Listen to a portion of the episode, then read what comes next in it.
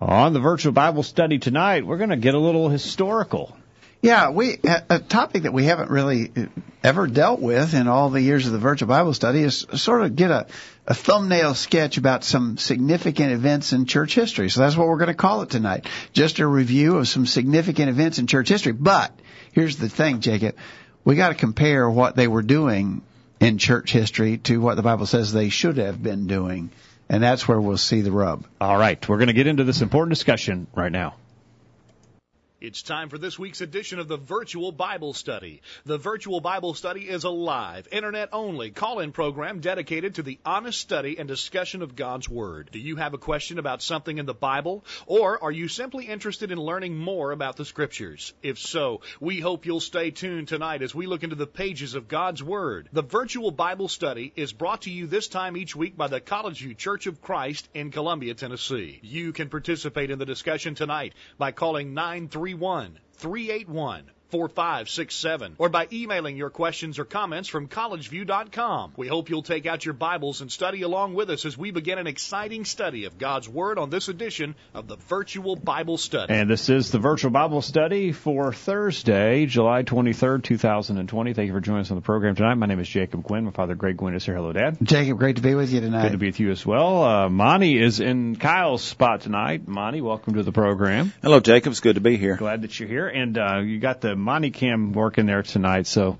our listeners can see who's behind the curtain. So thanks for thanks for coming to be with us tonight. Thank you for joining us on the other end of the line tonight. We'd love to hear from you at 877-381-4567. Questions at collegeview.com. Listeners are filing into the chat room as we speak, and if you have not signed in there, it's easy to do. You don't even have to use your real name. You can let it assign you a, uh, a number. We like it better if you're a name and not a number on the program. But uh, either way, we want to hear your comments. Send them in the chat room. Send them to e- the email address, questions at collegeview.com, or give us a call, 877-381-4567. We'd love to hear from you on the program tonight. I see Lou in Minnesota and Brian, who's usually in California, is in Tennessee tonight. We see him in there.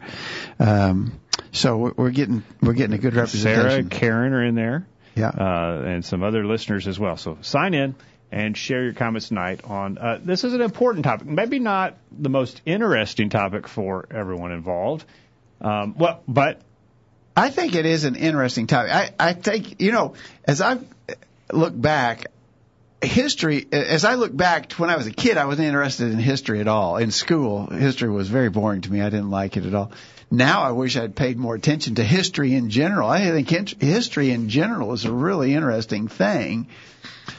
I I would say the same about church history. I wish I'd paid more attention to church history when I was younger and did more studies of it. I've never felt like I was a very uh, thorough student of church history.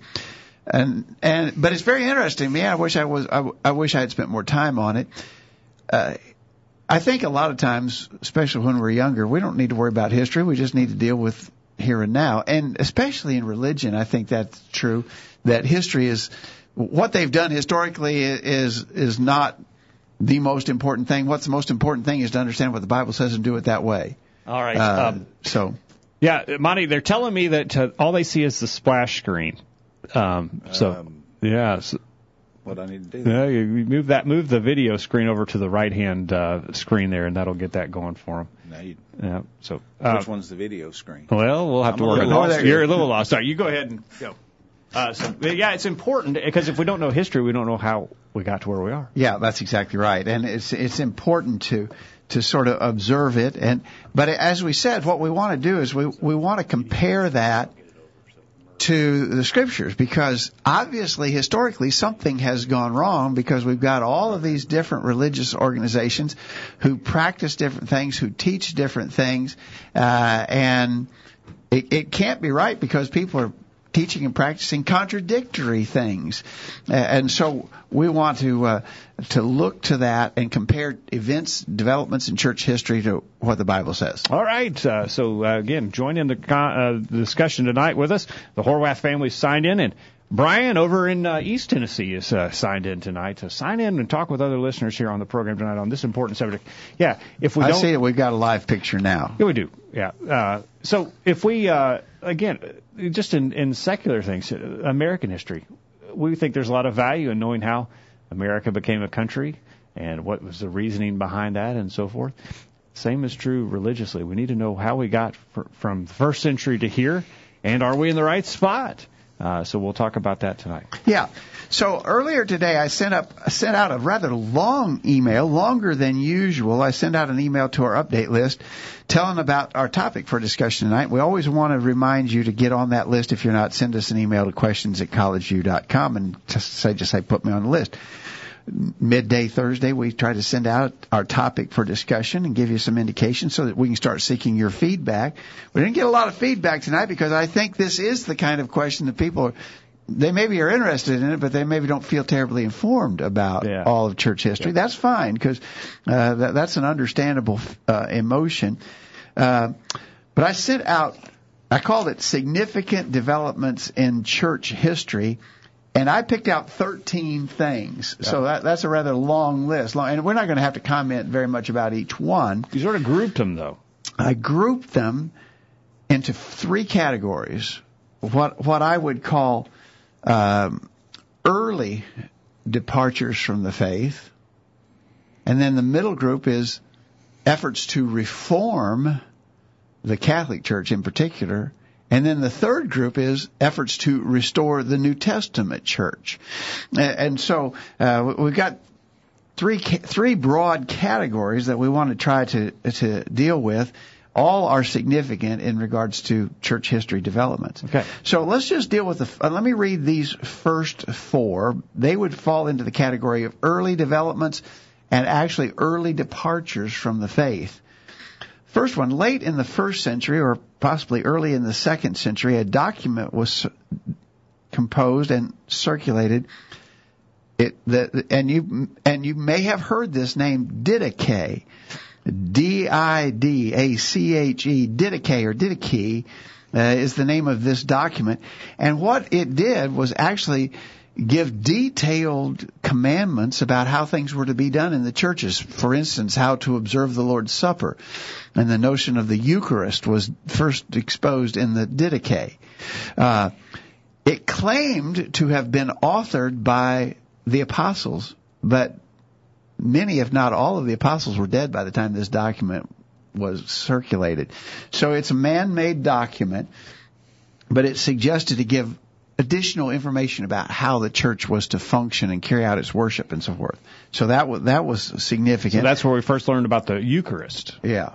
Okay. So th- then, secondly, uh, the the second thing we noted was sometime early in the third century, uh, a, a scholar named Origen was credited with teaching that the church had power to formulate doctrine, make up its own rules, rather than taking the scriptures alone as the basis for instruction. That's a significant development we want So to that's- talk about. Third century Early in, the, early in the third century, which would be the early 200s. hmm Okay. And that, and that sounds familiar. I, I you you still hear about that in the Catholic Church today. Yeah. Okay. Then in 325 AD, I think that date will ring a bell with some. That was the famous First Council of Nicaea. And that, that was a meeting that was convened by the Emperor Constantine to settle certain doctrinal issues.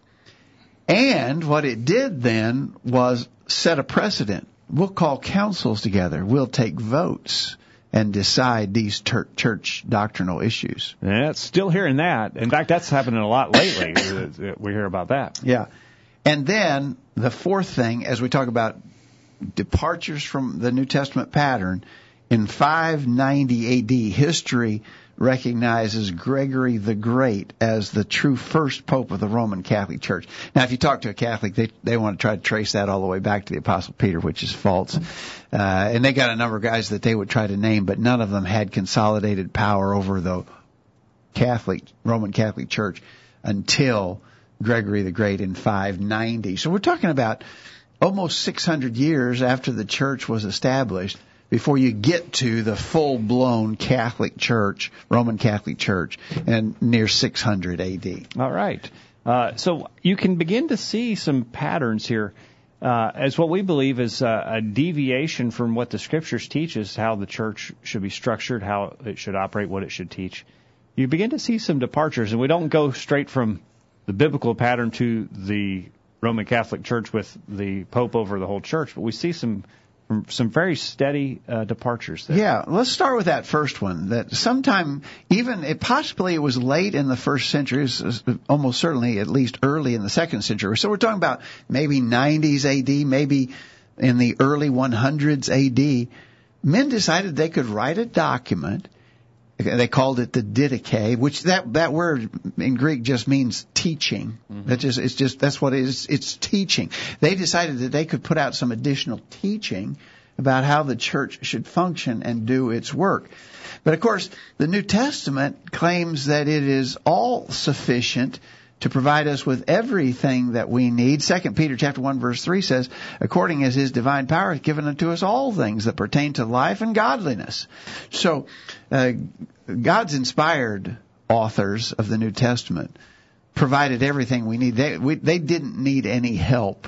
But you know, other people have come along through the ages and tried to help out. Uh, you know, you, you think of something like. Uh, the Book of Mormon. Uh, Joseph Smith decided that he could add something, you know, and and others have done likewise through the centuries. But this was a this was an early departure. The idea that the New Testament is not enough. We need additional teaching. We'll write some additional things. All right, and again, Paul said in Galatians chapter one, verses eight and nine, that if we're going, we're teaching something different than what's in the scriptures, then we're accursed.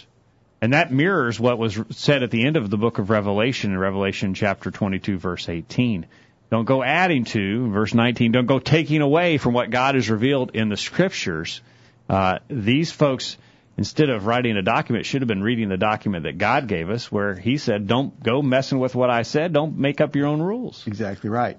Uh, Kent is our only correspondent tonight who has, has done a good job sending in. Inf- he's he's made comments on thir- all thirteen of the points that we highlighted. Extra from credit for Kent tonight. Yeah, Kent gets an extra star on his chart. Uh, he he says about these additional documents like the Didache. Whenever human religious documents affirm doctrine that's not taught in the New Testament, the nature of such a document is within itself false.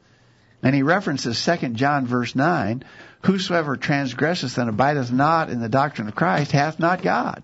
He that abideth in the doctrine of Christ, he hath both the Father and the Son. If there come any unto you and bring not this doctrine, receive him not into your house, neither bid him Godspeed, for he that biddeth him Godspeed is partaker of his evil deeds.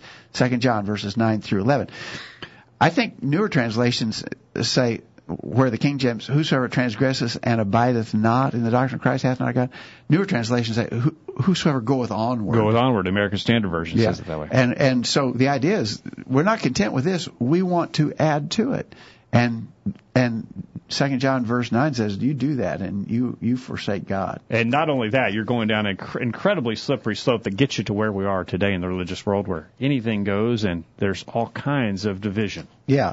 Uh, how it's actually presumptuous for us to imagine, first of all, that God didn't, God wasn't capable of telling us everything we needed to know. And that we could write something that would be the equivalent to his inspired message by, by the inspired apostles and prophets of the New Testament. That's just a very presumptuous thing, sinful in its nature. Uh, and, but, but you, what we're saying is, it didn't take very long in church history. This is this is probably near the end. Probably the apostles, all the apostles had died at this point, but but not long before this.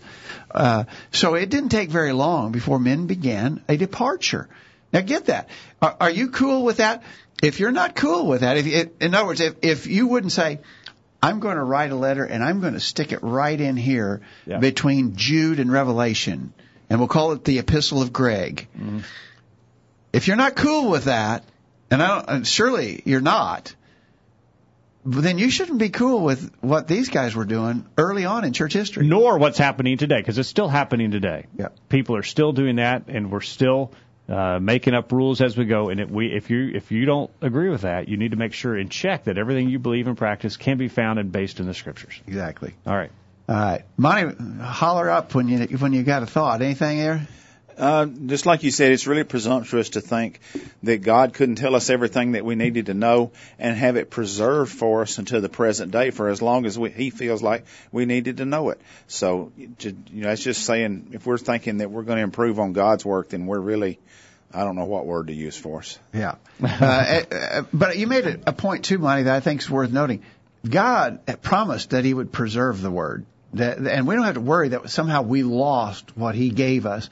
Uh, in 1 Peter chapter 1 verse 23, being born again not of corruptible seed, but of incorruptible by the Word of God which liveth and abideth forever. Uh, for all flesh is as grass, and all the glory of man as the flower of grass. The grass withereth, the flower thereof falleth away.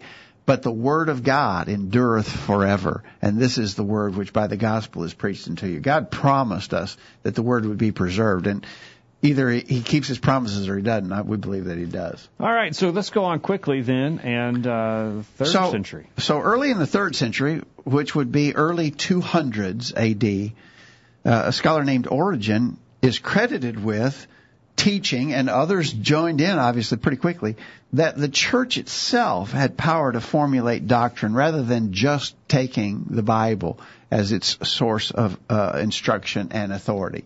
Um, well, we get to make up our own rules. Think of the impracticality of that. So, uh, Jacob, you were just recently coaching your son's little league baseball team.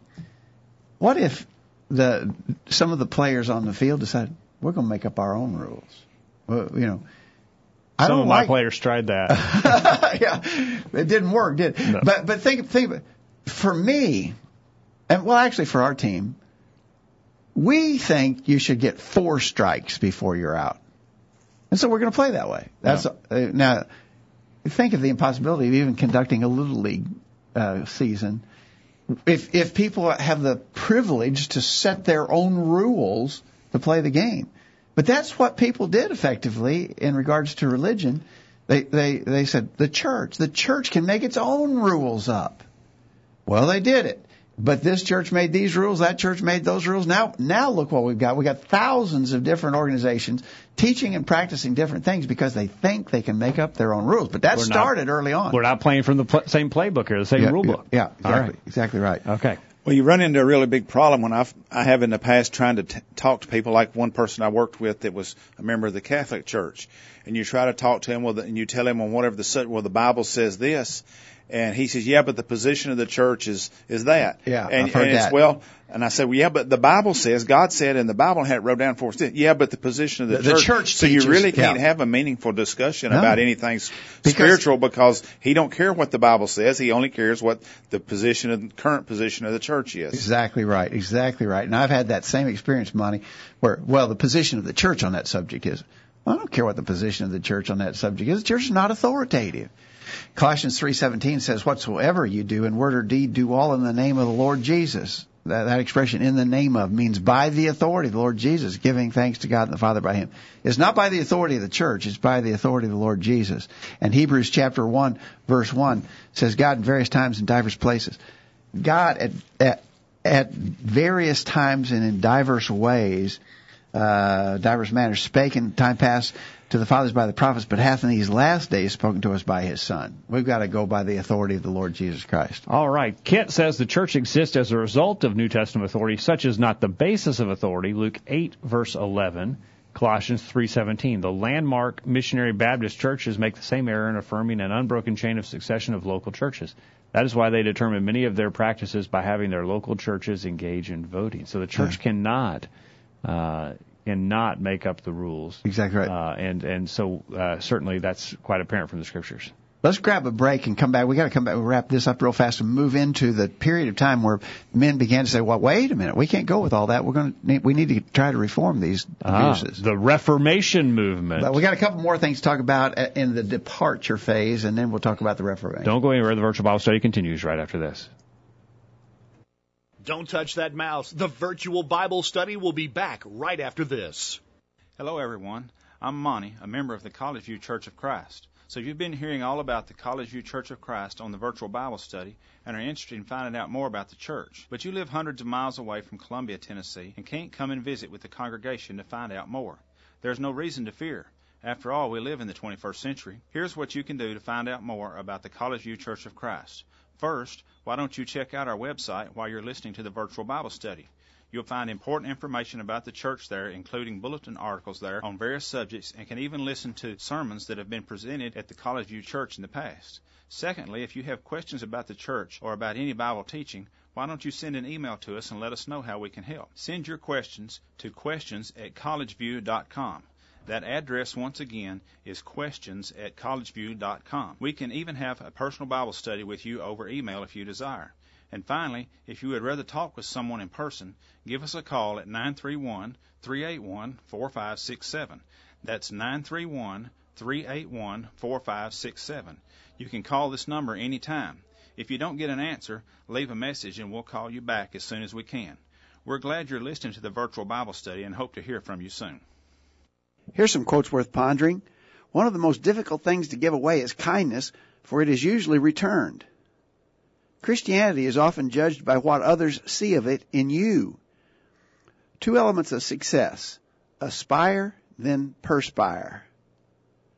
Too much time is wasted by some people telling others how busy they are. Man, wish I'd said that. Quit checking your email. The commercials are over and the virtual Bible study is ready to roll. Take it away, guys. We're back on the program. It's talking about uh, significant events in church history. We're tracing a, a pattern here of departure from the truths of God's Word, the absolute standard of God's Word, and where the church is now making up their own rules. And, uh, well, then uh, soon a council was formed to determine what the rules should yeah. be. Yeah. Uh, 325, that's kind of a well-known date in church history. 325, First Council of Nicaea, uh, in which a bunch of church leaders got together. It was actually convened, the meeting was convened by Constantine, who was the emperor at the time. And, uh, to, and the purpose was to settle doctrinal issues. But the idea was you, now think about that. Think about what they did. They called a bunch of church leaders together to discuss an issue and take a vote and decide an issue. Well, that's what's still taking place today, but that, that never happened in the New Testament. Now, some people say that that happened in Acts chapter 15 when there was a meeting in Jerusalem with the apostles and Paul and Barnabas there was no voting took place in, in the Jerusalem meeting. That in fact, if you read that carefully, uh, Acts 15, and then Paul talks about it in Galatians chapter uh, 2. If you, if you read about that, you realize that Paul knew what was going on before he got there. Before he got there, there was there was no decision making there. It was it was basically Paul went Paul and Barnabas went to Jerusalem to tell to put a stop to the false teachers coming out of Jerusalem. But they they already knew the truth. The truth wasn't decided by a vote in Jerusalem. But that's what people. You remember several years ago we had a Presbyterian preacher from Nashville on with it who had just returned from the national convention of the Presbyterian churches, and he he was he was glad to tell us about how they were taking a vote uh, as to whether or not to ordain homosexual ministers in the Presbyterian Church it didn't quite pass that time. He says, but I have full confidence. Next time we meet, we'll pass it. Now, what what what's changing there? It's not the scriptures; it's the voters. Yeah. The, and and the church is dis- determining the truth through these councils or these denominational hierarchies, these denominational organizations. It happens in the Presbyterian Church. It happens happens in almost every denominational church. The the the association or the, the Southern Baptist Convention or whatever the denominational organization may be, determining what the doctrinal position of that denomination will be, and then issuing the edict to all of the churches that are underneath that hierarchy. Yeah, yeah. This is this is completely unbiblical. Where would you where would you go in the New Testament to show that anything like that ever happened? The result ends up being what Jesus described in Matthew 15 verse 9, in vain do they worship me, teaching for doctrines the commandments of men. Uh, actually, it's interesting that Jesus was quoting Isaiah. Isaiah lived 700 years before Jesus. Isaiah said it was a problem. Worship becomes vain when you teach for doctrines the commandments of men. Jesus said it was happening in his time, and it's certainly happening in our time too. Eight seven seven three eight one four five six seven. Questions at collegeview.com. Brian in Tennessee tonight said Paul warned Timothy of departure from the truth in 1 Timothy 4 verse 3, forbidding to marry and commanding to abstain from meats. Man left to his own devices cannot seem to leave the word alone. I appreciate that observation. I think you're right. Brian. Yeah, we always, exactly well, maybe it's pride. Maybe it's human pride that we think we can do better. Then, uh, Kent says in his email, doctrinal issues need to be settled by the Word of God. Second Timothy three fifteen through seventeen. Agree agree Okay. with you, Kent. All right, so we see where the council started, when, which is basically what we have in denominations today. Now, it goes on from there, it gets even worse. And then, and there's a lot more that you could put in here. I had to be pretty brief in sort of drawing up this outline of church history, but by 590, I think you see the full-blown departure from the New Testament pattern and, and the first pope over the Roman Catholic Church. The first really, I mean, the, the Catholics would try to describe some other fellows through the centuries who held this position, and they actually falsely want to go back all the way to the Apostle Peter. We've talked about that before. Peter was not the first pope of the Catholic Church. And in fact, there weren't any popes over the worldwide church until about 590 AD. A fellow by the name of Gregory the Great is really by history recognized to be the first true pope of the Roman Catholic Church, and he, he because of the consolidated power which he had. But but as I said, we we highlight that as as an indication now the New Testament pattern has been completely lost. Uh, now we have this hierarchy of church organization that culminates in a worldwide earthly head of the church known as the Pope. And again, you search your New Testaments through. There's not a hint of anything like that in the New Testament. In the New Testament, churches were independent and autonomous, self-governing local bodies of of, of disciples. There's uh, and these, this this hierarchy of church organization and the power vested within that organization is is I think, epitomized in the Roman Catholic Church. All right. In fact, the Pope is uh, referred to as the Holy Father. For crying out loud! How do we get to that? How do we get from what we read in the Bible to a man being called the Holy Father? Yeah. Uh, amazing, uh, and certainly uh, a, a significant departure from the truth. So that that couldn't stand. That was that went on for well, fifteen hundred years, and Yeah. that that was well, people had just had enough of it. Yeah, it went on for a long time. Actually, uh, in my notes that I sent out today to our email list, I jumped from 590 when Gregory the Great was identified as the Pope of the Roman Catholic Church until 1517. 1517. But you know what that you know what that time period encompasses? The so-called Dark Ages. Mm-hmm. That was the reason why there's not a tremendous amount of history from that period is because actually the Catholic Church was helping keeping things suppressed. There's it's the Dark Ages. Uh, enlightenment, intelligence, study, scholarship was was actually suppressed by the Catholic Church because it didn't serve their purposes for the masses of people to be informed. And so we had the Dark Ages. But the abuses of the Catholic Church were well known. Uh, one of the ones that stands out in history is the selling of indulgences concerning you, if you contributed enough money, you, you could you could get absolved of sins if you made enough contribution to the Catholic Church. The selling of indulgences, and so the the abuses of the Catholic Church were were rampant and extreme, and and, and some men finally said, you know, this is enough. This is actually too much. We cannot put up with this any longer. And so the Reformation movement got underway. And the idea was we got to reform the Catholic Church. The Catholic Church has got so far out there in left field. We have got to draw them back. We've got to get this back. And so uh, let me read real quickly the, the, the, the dates that I picked out from the Reformation movement. First of all, in 1517, Martin Luther posted his 95 thesis to the church door at Wittenberg, Germany, listing many of the abuses of the Catholic Church. And that's, that's sort of, is considered the trigger point of the Reformation movement, Martin Luther's 95 thesis. Okay. In 523, Ulrich Zing, Zwingli in Switzerland, who himself was a former Catholic priest, declared the Bible to be the sole source of church doctrine and practice. Uh, in the 1500s, John Calvin, who who lived from 1509 to 1564, he formulated a theological system uh, certainly different from what the Catholics were teaching. It included notions of predestination, salvation by grace through faith alone, the impossibility of apostasy. We've talked about Calvinism. We'll talk a little bit more about that tonight, but not thoroughly. That was in the 1500s. Calvin was one of those who did not go along with the Catholic Church. He was wrong in almost everything else he taught, but he, he opposed the Catholic Church. In 1516, John Knox in Scotland rejected papal authority and adopted a Presbyterian uh, system of church government, but he followed the theology of Calvin. He mm-hmm. was a mm-hmm. Calvinist. Yes. And in the 1580s, he was a Calvinist. Yeah. Uh, what I say? He was a Calvin. Yeah, Calvinist. Uh, in 1580, there was a separatist movement in England which rejected many aspects of Catholic doctrine still being practiced in the Church of England. And that ultimately led to men like John Wesley forming the Methodist Church in the early 1700s. So, get, get the idea. That's just a, oh man, that is just a very brief thumbnail sketch of the Reformation. But the idea of it was this departure epitomized and and highlighted by the gross abuses of the Roman Catholic Church led certain men to say this is not right. We need to reform things.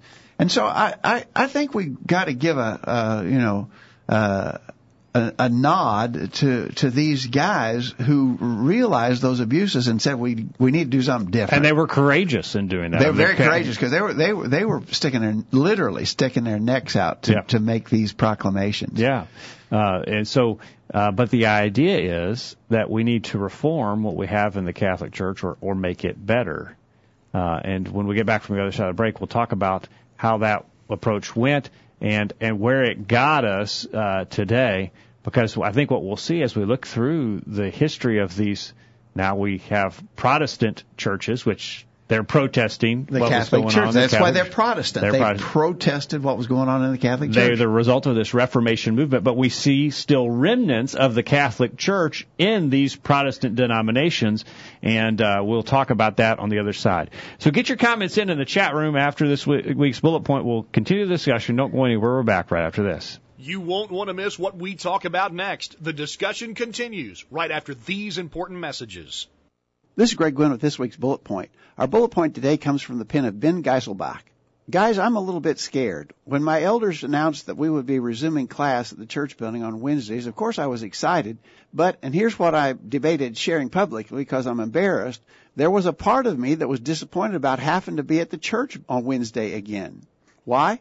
Because it's been over three months since the church met together for Bible study, I've grown accustomed to coming home from work, eating dinner with the family, and then relaxing in the living room watching some sort of canned Bible study on my TV. I've officially gotten out of the habit of the family getting ready for the Bible class and driving to the church building on Wednesdays, so there was part of my heart that was actually disappointed, bummed over the burden of going back to Bible study, and that's what scares me. Of course, I'm taking my family back. That's not a question. I'm excited. There's no danger of me or my wife falling away, but I've just gotten out of the habit, and psychologically, my mind has grown accustomed to it. I don't like this about my heart, and in my prayers, I ask God to rid my heart of sinful desires like this, like the desire to stay home when I can assemble, which is a heart problem.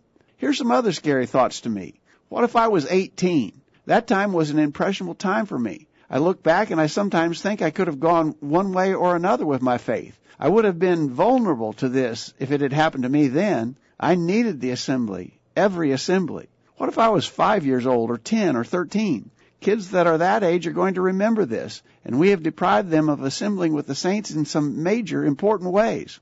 What if I was a new Christian? What if I was a weak Christian? So if I felt disappointment in my heart, think what others may be feeling at the thought of going back to church. I still think churches collectively did the right thing in postponing their assemblies for a number of weeks. At first, this was because of the unknowns. The virus was a major concern, and it's still a concern. But over three months later, at what cost? This virus isn't going away anytime soon. At some point, we need to think, what is the end game? Am I willing to be absent from the assembly of my church family for another month? Three more months? Six? All of 2021? Really, why even go to church anymore? Let's sell the building and do everything online. Is this what some of us are good with? At some point, we have to ask what's a greater threat to the church? A virus or the effects scattering is having on the church after months of isolation? I don't want to oversimplify things, but if your conscience isn't burdened over this anymore, and I say this kindly but bluntly as your brother in Christ, you have a heart problem. The virus is no longer the biggest danger in your life. God designed His church to be an assembling church. Online worship, while I've been thankful for it, will never be a substitute. His people need to be willing to take a little bit of risk to follow His plan and ideal. We need to have a little bit of faith. Not that God will miraculously protect us from getting the virus, but that assembling with His people is more pleasing to Him than cutting ourselves off from the church. Let's take safety measures, certainly, but I need church. I need to be in relative close proximity to my brethren. I need the friendships. I need the encouragement. I need the congregational singing. I need the classes. I need the accountability. I need to hear you in person push me to keep going. And all the more as we see the day approaching. Let's not give Satan one more inch. That's this week's bullet point. Think about it. This is Jared in Warwickshire, England. Listen to the chat from the virtual Bible study each Thursday night. Share your comment with the world. Call in now and be a part of the virtual Bible study. Now, back to the program. Back on the program tonight, remind you this program is brought to you by the College View Church of Christ in Columbia, Tennessee. Find out all about us at our website, thevirtualbiblestudy.com or collegeview.com, and drop us a line. Got a question about something you've heard? Got a suggestion for a future edition of the Virtual Bible Study? Maybe just a question that's on your mind about something you've been studying. Questions at collegeview.com is the email address to use. We'd love to hear from you at any time. We're talking about uh, significant events in early church or in church history. We've got through the early church history, and now we're on to the uh, later church history as we talk about uh, the Reformation movement and uh, the, the origin of the Protestant denominations that we have today. You know, uh, we talked about Martin Luther, and he's he's sort of credited. I don't think he was the only one thinking these things uh, in that immediate time frame, but he he he's certainly most famously known for posting that 95 thesis on the church door at Wittenberg, Germany, in in 1517, um, listing his objections to the abuses of the Catholic Church. But people began to follow Martin Luther. And even to this day, obviously, we have Lutherans who, who identify with Martin Luther.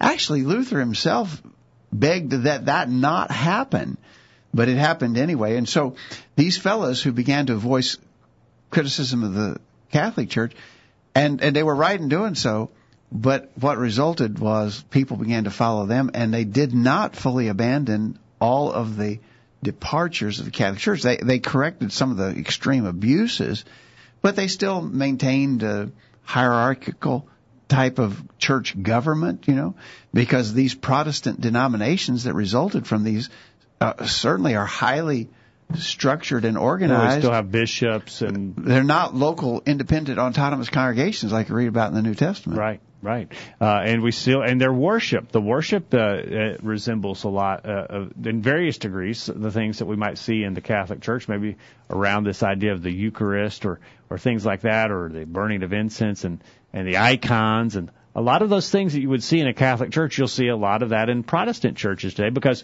we didn't abandon everything they were doing. We just tried to reform it and clean up some of the more gross deviations from the scriptures, but not entirely get rid of all of the man-made in, uh, inventions and uh, innovations. I think you're right.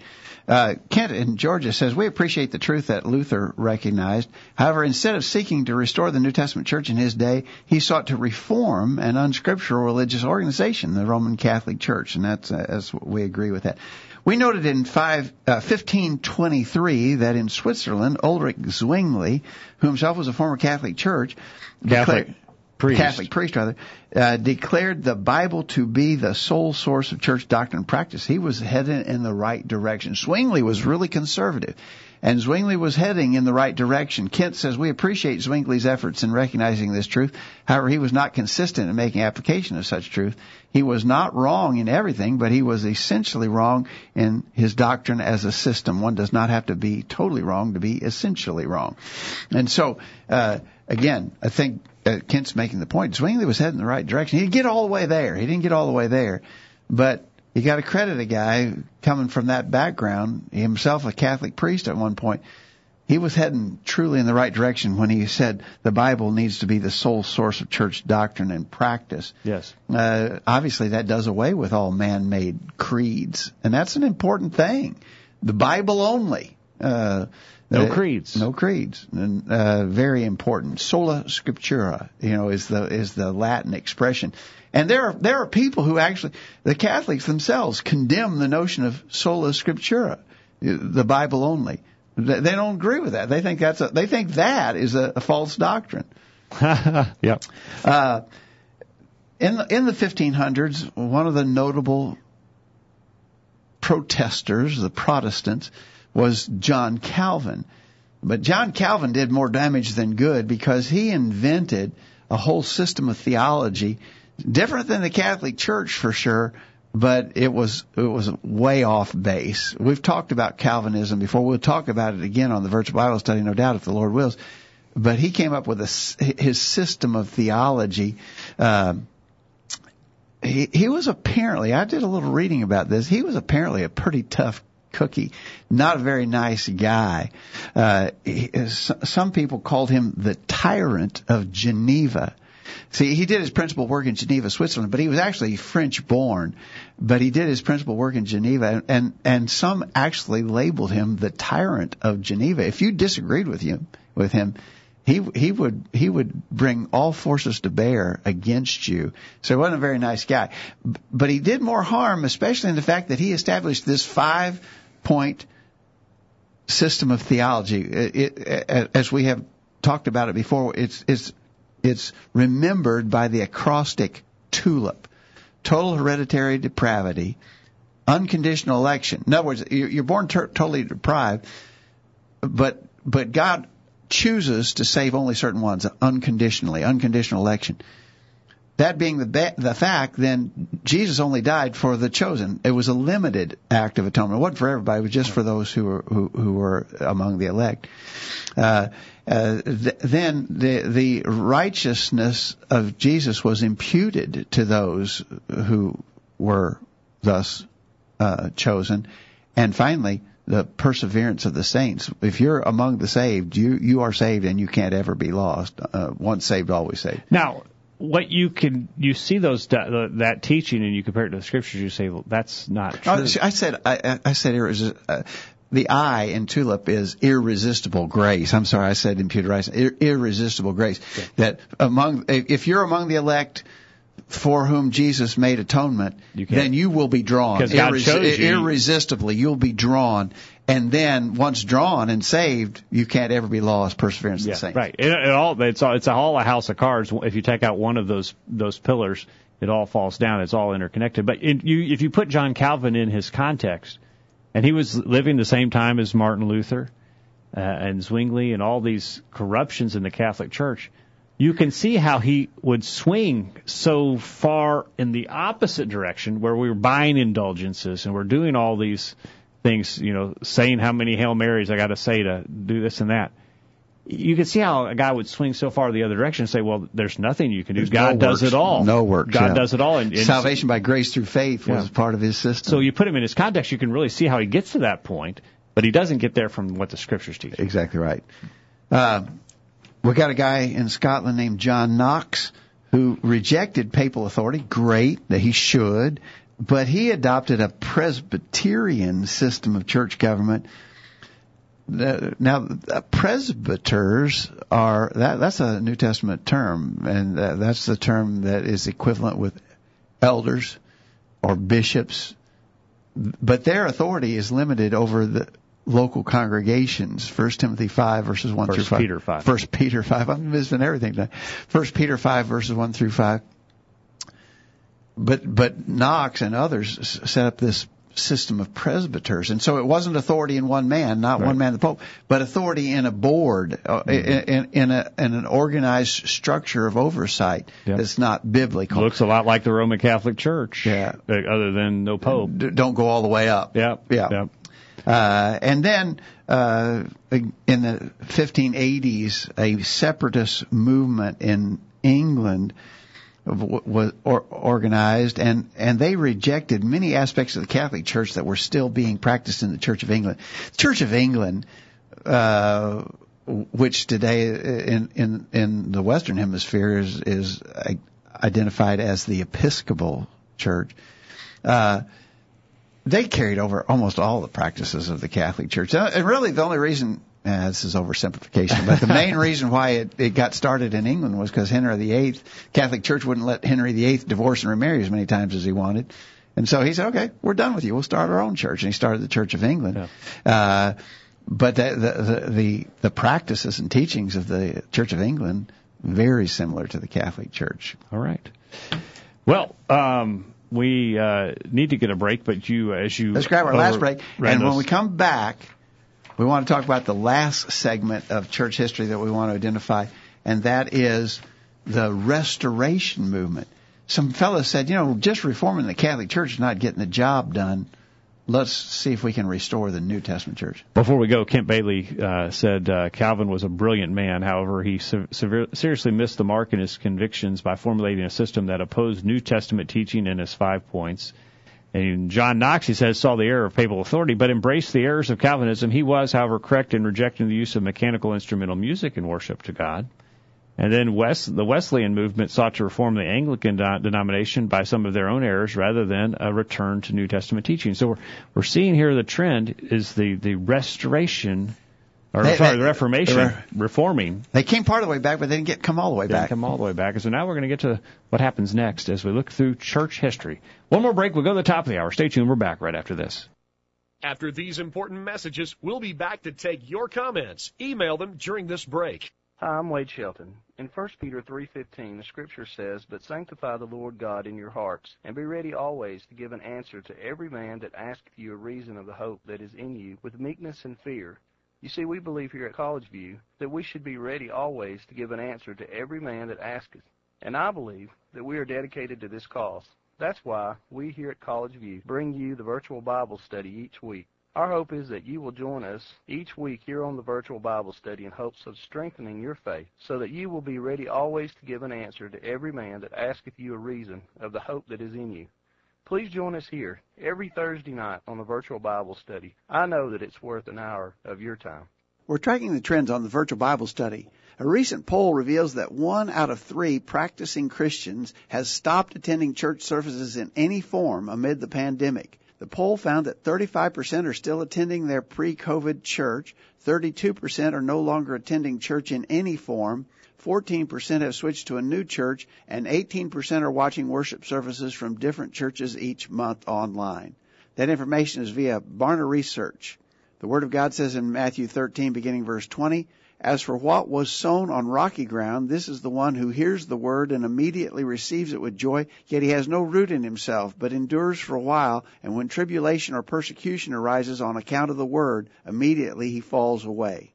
Broadcasting around the world with truths that are out of this world. The virtual Bible study. Take it away, guys. All right, so we're talking about church history on the program tonight, and now we get uh, into the 1700s, late 1700s.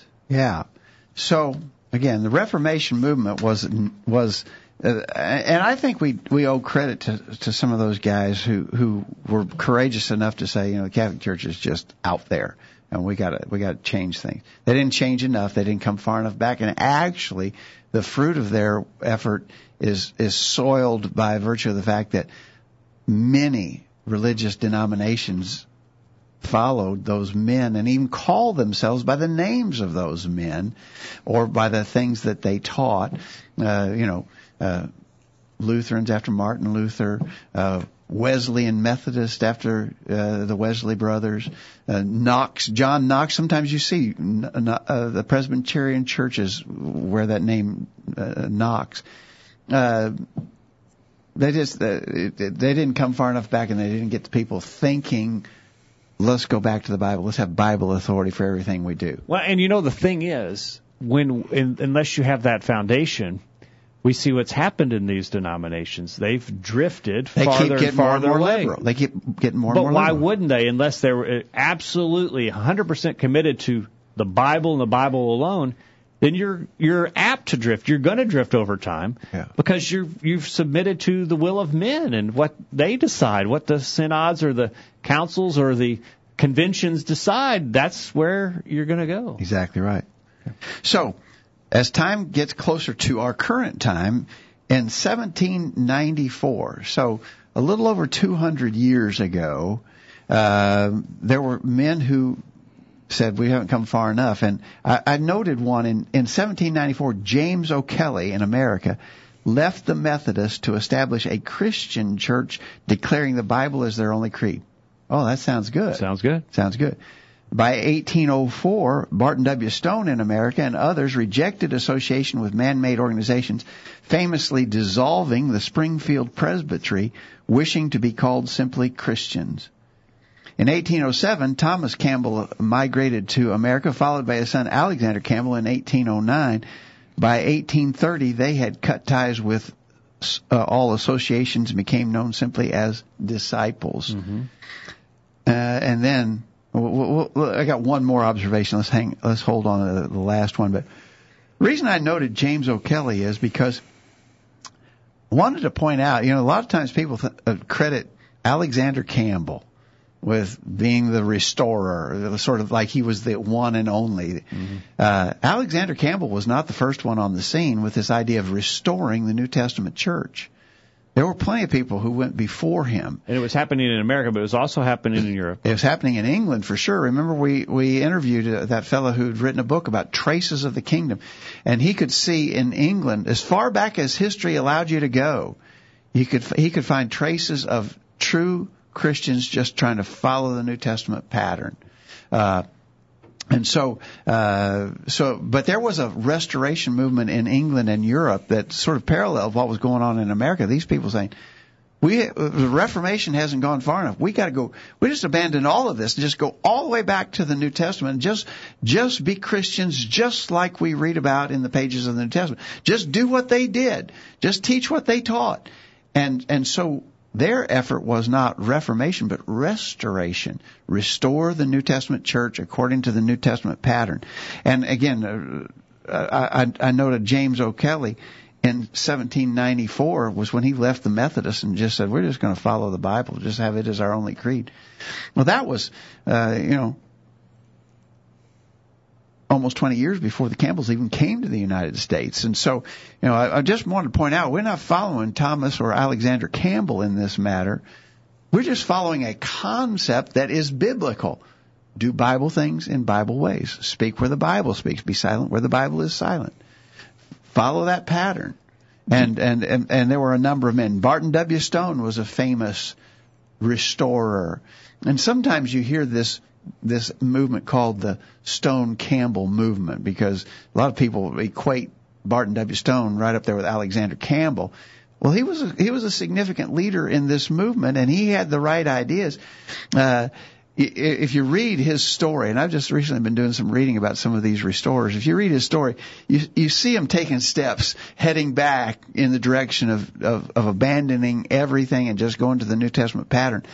Uh, and uh, sort of the famously Stone and some others had had identified with what was known as the Springfield Presbytery, but they they weren't part of it for very long before they realized no, there's there's no authority for this organization known as the Springfield Presbytery, and so they wrote what was called the Last Will and Testament of the Springfield Presbytery. They abandoned it, they dissolved it, um, but they were heading in the right direction. Get all the way back to the New Testament. And they weren't the only ones that were doing that. They just happened to be the more prominent ones. But that was a general thought process. Is hey, listen, if we're going to do this the right way, let's not reform anything. Let's just go back to the standard. Yeah. Let's not look at what well we got this today and we don't like well, this. what we did Martin like... Luther say about that? What did John Calvin say about that? What did John Knox say? About They didn't. They didn't care. They said, "What does the New Testament say about that?" And I don't know. You got any books written by the Campbells in your library?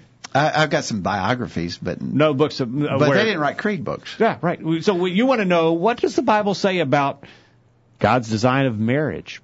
You don't go back. I don't quote Alexander Campbell on that. Say what did he say? Or you don't go back and say, well, what does this denomination say? Or what does this council that my church is under say? No, you go back to the scriptures and say, what do the scriptures teach? That's all that matters. And I hope that we can convince people we we owe no allegiance to Alexander Campbell. We don't give allegiance to Alexander Campbell.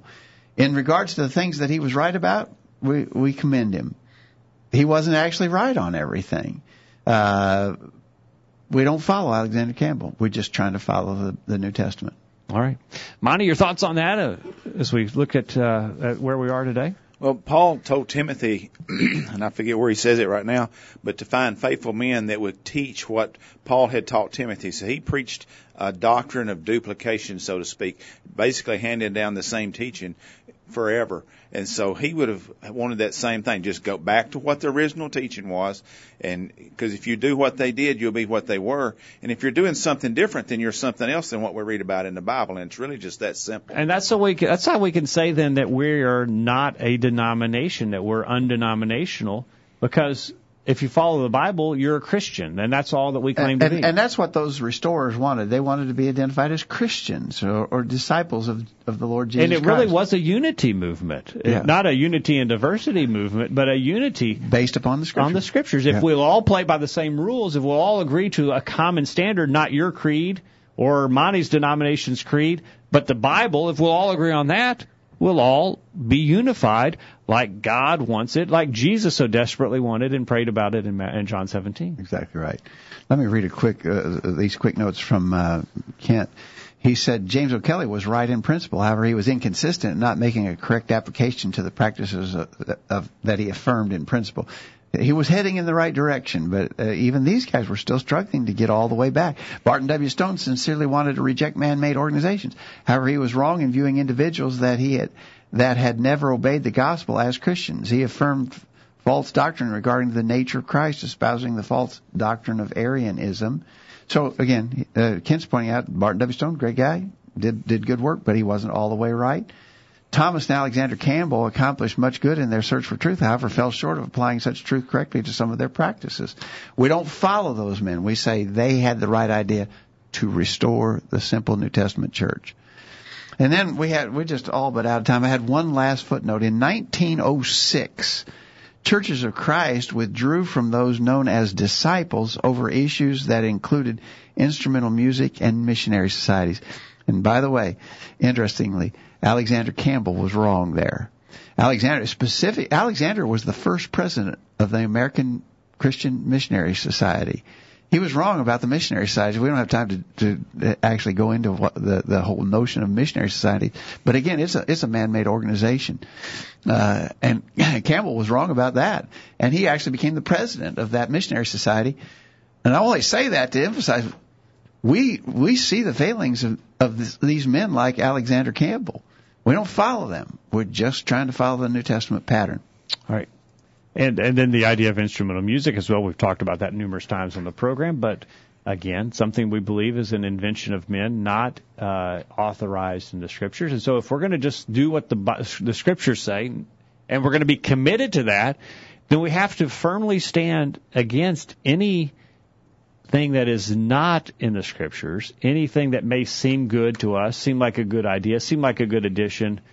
No, once you start down that road, you see through history, if you understand church history now, once you go down that road of accepting an innovation or an addition to the scriptures, you begin that path of departure that will lead in all types of various directions. Real quickly, let me read this note from Kent. We're just out of time, but he says the New Testament of Christ does not authorize the use of mechanical instruments of music and worship unto God. Neither does the New Testament authorize the establishment of any human institutions to accomplish the work of local New Testament churches. The basic fallacy of human institutionalism is a misunderstanding of the church and its universal extension. The church in its universal extension is a saved relationship of individuals, not a collectivity of local churches. While I agree with some brethren in their opposition to the concept of the missionary society, that the case being that they understand such to be an unauthorized human institution, they do not correctly understand the limits that the New Testament has placed upon the local church. That such has no authorized work or organization larger than the local function of a congregation under its own oversight. They fail to see that the centralization of various works of local churches under a single eldership violates the same principle as the missionary society, which leads to an attempt to activate the universal church into a collective functioning unit. Now, that's, that kind of is involved, but I, I agree with Kent totally. But here's my point, and I think Kent's heading is trying to, to describe this too. When churches now, even among churches of Christ, when they be, try to begin to organize and and put elders of one congregation overseeing the work of several congregations, you realize we're starting down that path of departure again that led to the Catholic Church. Yep. yep. And so that's why we're so insistent of just doing, just following the Bible pattern. And when we see the history, we see the big picture of things, it makes those departures more apparent. And we see the danger in that because we see where it's led in the past. And so having this view of history is so important. Exactly right. All right. Um, a good discussion tonight and a, an important discussion. Maybe not uh, as fiery as some of those current event type of discussions or those hardcore do- uh, doctrinal uh, subjects, but certainly an important subject. I, I, and again, I think paying some attention to history more so than I used to think. Uh, it's it's important. It's history in general is important to learn from. Church history in particular has a value to know what's what's happened and maybe not repeat some of the same mistakes. All right. You know, you know, there's a saying that those that don't know history and understand it are doomed to repeat it. Yeah. And so that's not only applicable to to world history or whatever with countries, but it's especially important as far as history of the church. We need to know what mistakes was made in the future or in the past so that we don't repeat them in the future. I think you're exactly right, Monty. Monty, appreciate you being here uh, for the program tonight, helping us get it out on the air. And um, I'm not sure how much help I was. well, you did. You got it done. And I got a comment here that you were getting fancy with the transitions, even. So, way to go. Appreciate you helping us out, and appreciate you joining us on the other end of the line tonight. Uh, hope you benefited from our study and discussion of God's Word, and hope that you'll make plans to be back here this time next week for another edition of the Virtual Bible Study. In the meantime, we encourage you to put God first in your life, study His inspired Word, the Bible, and live by it every day. You'll never regret it.